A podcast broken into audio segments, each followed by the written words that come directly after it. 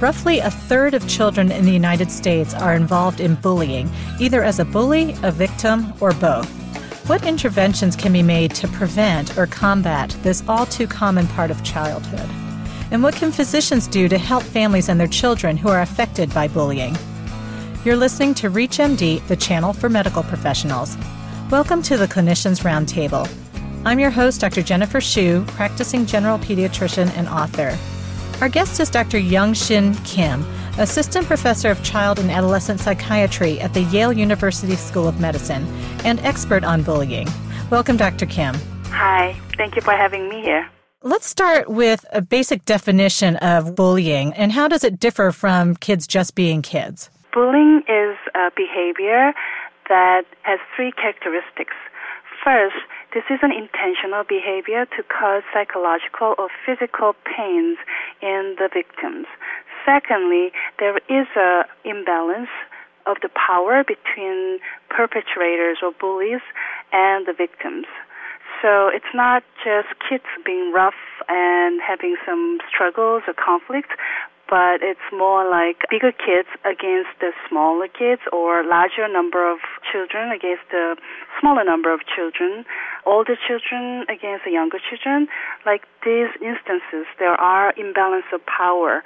So it's not easy for the victims to stand up against the bullies. And thirdly, this is not just a single instance, it's more happening in a repetitive fashion. So these three characteristics make it different from other kids being kids or being rough or having problems or troubles with other children. Now, how many repeated acts does it take to qualify as bullying? Is two enough? Well, there is not really number specified, but it's more like, you know, two or three times in a consistent manner that we will see that as a bullying behaviors rather than a just happen once or twice. Now, are rates of bullying really that high? About 30% of all kids in the United States? Yeah, um, unfortunately and sadly, it has been true. So there is a well-known study conducted by the WHO, which is looking at like 20 something countries to see how many children are involved with bullying. So it ranged from 9% in the North European countries to about 50% in other poor European countries, and for the United States, it's 26%. So it varies from 9 to 50%, but it's between 20 to 30% in the United States. And this is also an international problem, you're saying. How high is it in some other countries? Yeah, it's universal phenomena, actually, you can see.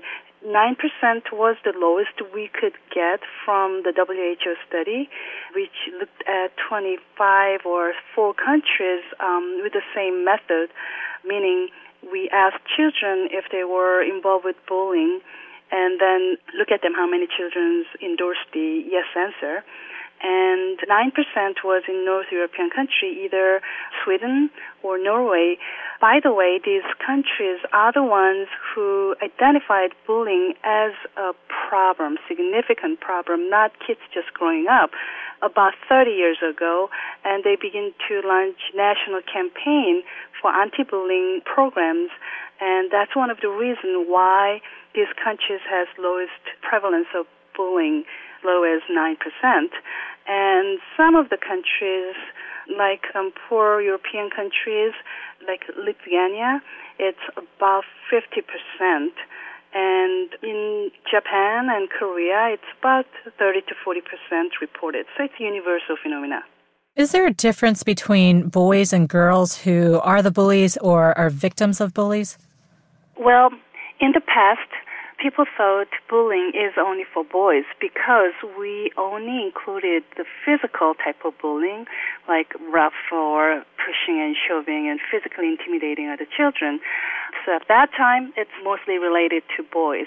However, as we begin to understand aggression and aggressive behaviors better, we begin to include relational type of bullying, which is excluding other children from joining social activities, spreading rumors, and isolating these children from social interactions. So that type of relational aggression and bullying, when those were included, the rates for the bullying involvement for girls went up. So right now we think there's not huge difference in terms of involvement of bullying as a bullies or victims between boys and girls, but there might be some differences in terms of types, what types of bullying kids get involved between boys and girls if there is any difference.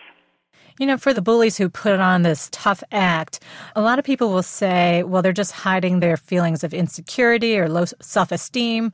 They don't have friends. Is that a true statement? Well, again, it's pretty interesting to see other children's attitude or kind of thinking about the bullies.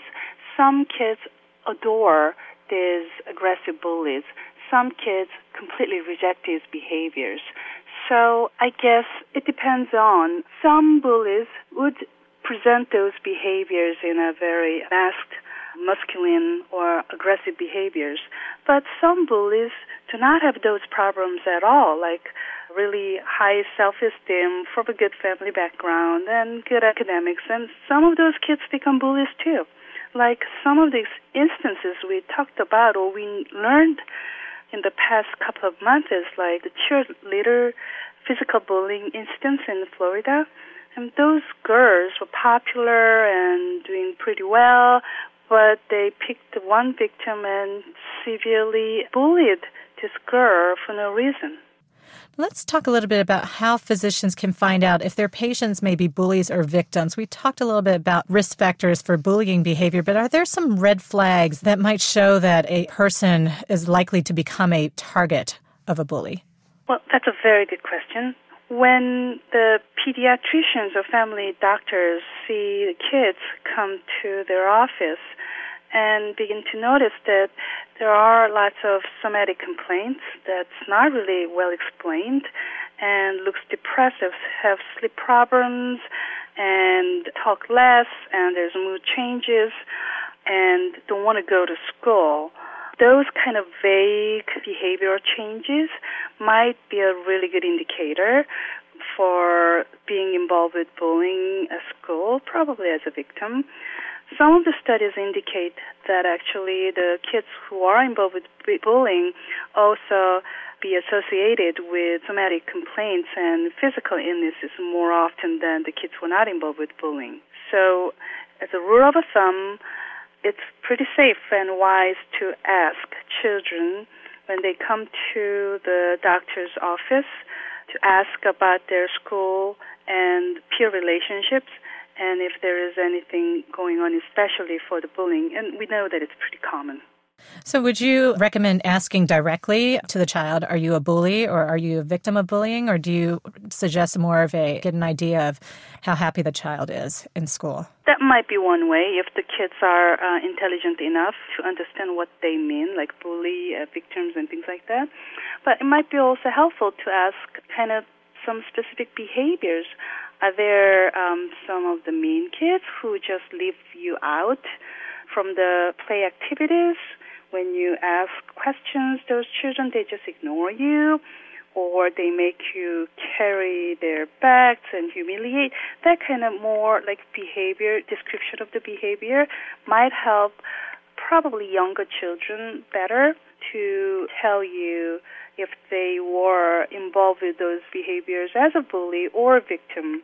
That might be easier for the younger children, but also uh, even for older children. Some of the people don't think those relational type of bullying behaviors, like excluding others or spreading rumors and that type of thing, is not a typical bullying. So maybe lay out those behaviors for them so they can identify if those behaviors uh, happen to them or they're doing it.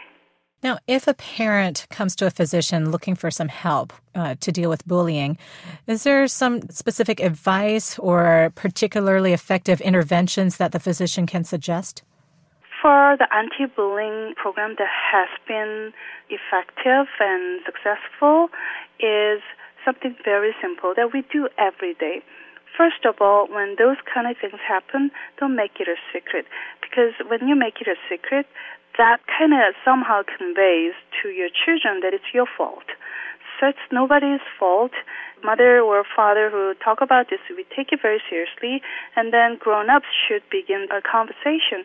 Talk about this with the teacher, sometimes with the child together, and then when the bullies are identified, we bring them in and their families too. So the adults begin dialogue between them and take them very seriously and try to stop them. And whenever the grown-ups are aware of these kind of things, especially teachers, they will be more vigilant in identifying those incidences. When it happens, they stop it right there and follow through this. Talk with the victims and bullies and then talk with the grown-ups. And also, it's very important to have this anti-bullying rules in the class. Like, we're not going to tolerate any bullying behaviors in class at our school. So the roles of bystanders in the classroom, for example, let's say bullying is happening and the kids who are watching this instance is kind of enjoying this and cheering it up. That conveys, that's kind of part of a way to passively participate in bullying. Whereas the other kids who are stopping these bullying behaviors and don't accept it, don't tolerate it, and then in and of itself becomes an intervention right there. So it's not just a matter for the victims or perpetrators. It has to be the whole group activities and action and especially the role of grown-ups are very important. Many times victims fail to tell the parents or teachers because parents know about it and then they don't do much about it or do something and that doesn't follow up, follow through. So what happens is the victims get even more trouble because the perpetrators now get mad at the victims and then give harder time for the victims. So they stop and talking about it with adults and don't trust them. And that's a big problem. That has happened a lot. So for for bullying to stop, we grown ups have lots of work to do.